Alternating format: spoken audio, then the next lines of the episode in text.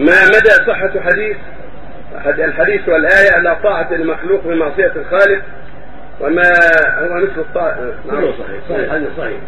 انما طاعة المعروف أيوه. ولا طاعة المخلوق هذا كله صحيح. نعم.